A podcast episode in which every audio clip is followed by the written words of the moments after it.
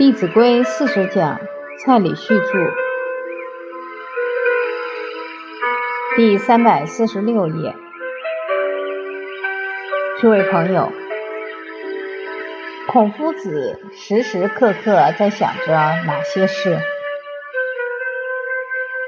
我们又时时在想着什么事？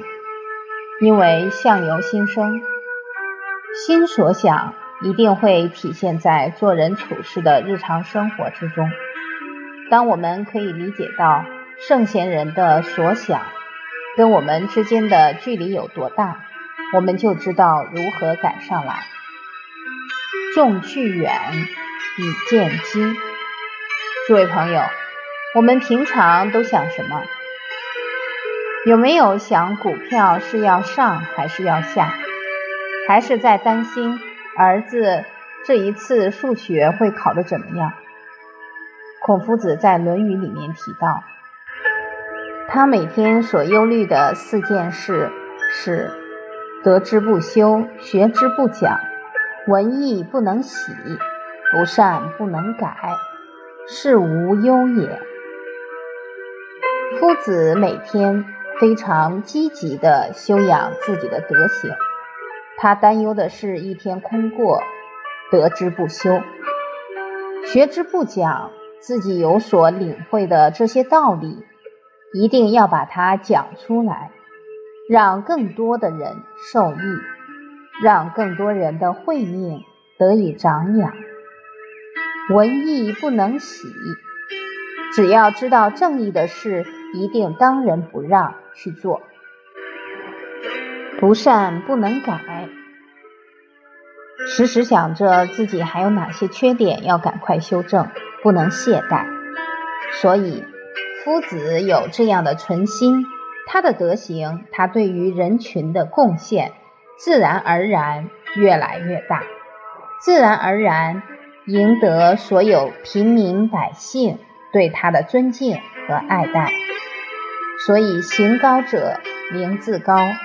人所重非貌高，绝对不是因为他长得很帅，绝对不是因为容貌，容貌绝不可能让一个人打从心里佩服，那是不可能的。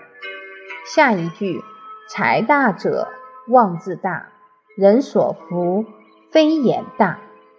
一个真正有才华的人，他的声望也会自然而然传扬开来，人所服。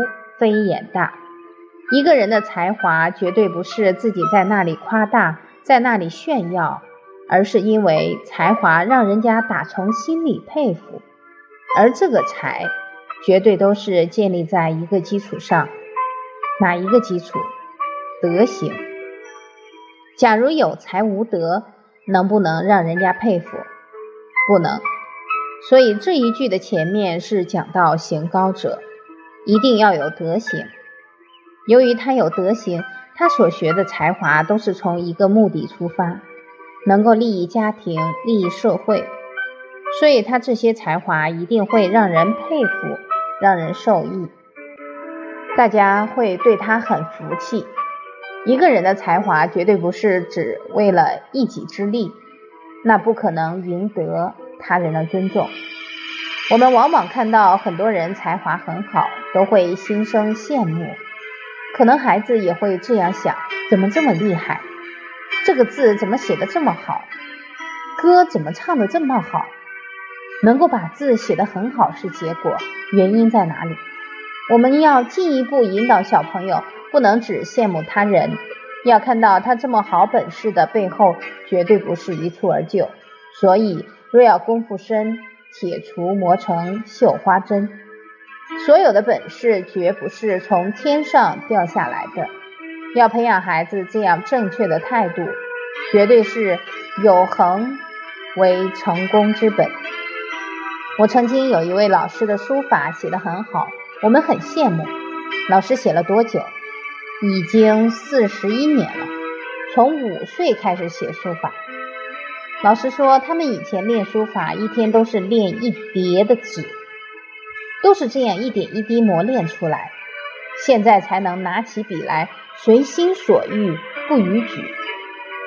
所以凡事确实都是要用心有付出，加上恒心，再加上有一颗为人服务的心，他的才华才能不断的向上，不断的突破。所以老师现在写很多的字帖，都要出书，要挂到网上，然后写着欢迎翻译，功德无量。这位老师有很好的家庭。因为老师的父亲就是书法家，而他的父亲是二十七岁才开始学书法，所以父亲成为老师一个很好的榜样。只要好学，都不会嫌晚。诸位朋友，听完之后，有没有想要拿起笔来练书法？有父亲这么好的榜样，有这么好的家庭，成就了他的才华，所以要取之社会，用之社会。绝不能白来这一招。财大者妄自大，人所福非言大。我们看下一句经文，我们把它念一遍：己有能，勿自私；人所能，勿轻资；勿产妇，勿骄贫；勿厌故，勿喜新；人不闲，勿事搅；人不安，勿话扰。我们看第一句：“己有能，勿自私。”自己有才华能力，只要帮得上别人，不要自私，不要不伸出援手。这一点我的感受就很深，因为我在补习班那一段时间，只要有同学来问我问题，我一定尽心尽力帮他。而当一个人用能力去帮助别人，他已经把三种布施都修了。我们知道天地之间，你要如理如法去求，都会有求必应。所以世间人喜欢财，但是却不知要种什么因才能有财富。世间人也想要聪明智慧，因在哪里？因在法布施。世间人希望健康长寿，但是要先种什么因？无畏布施，时时去减少他人。甚至减少众生的苦痛，自然而然就做到上天有好生之德，时时都能够去关怀到别人的痛苦，他就能够得到健康长寿的果报。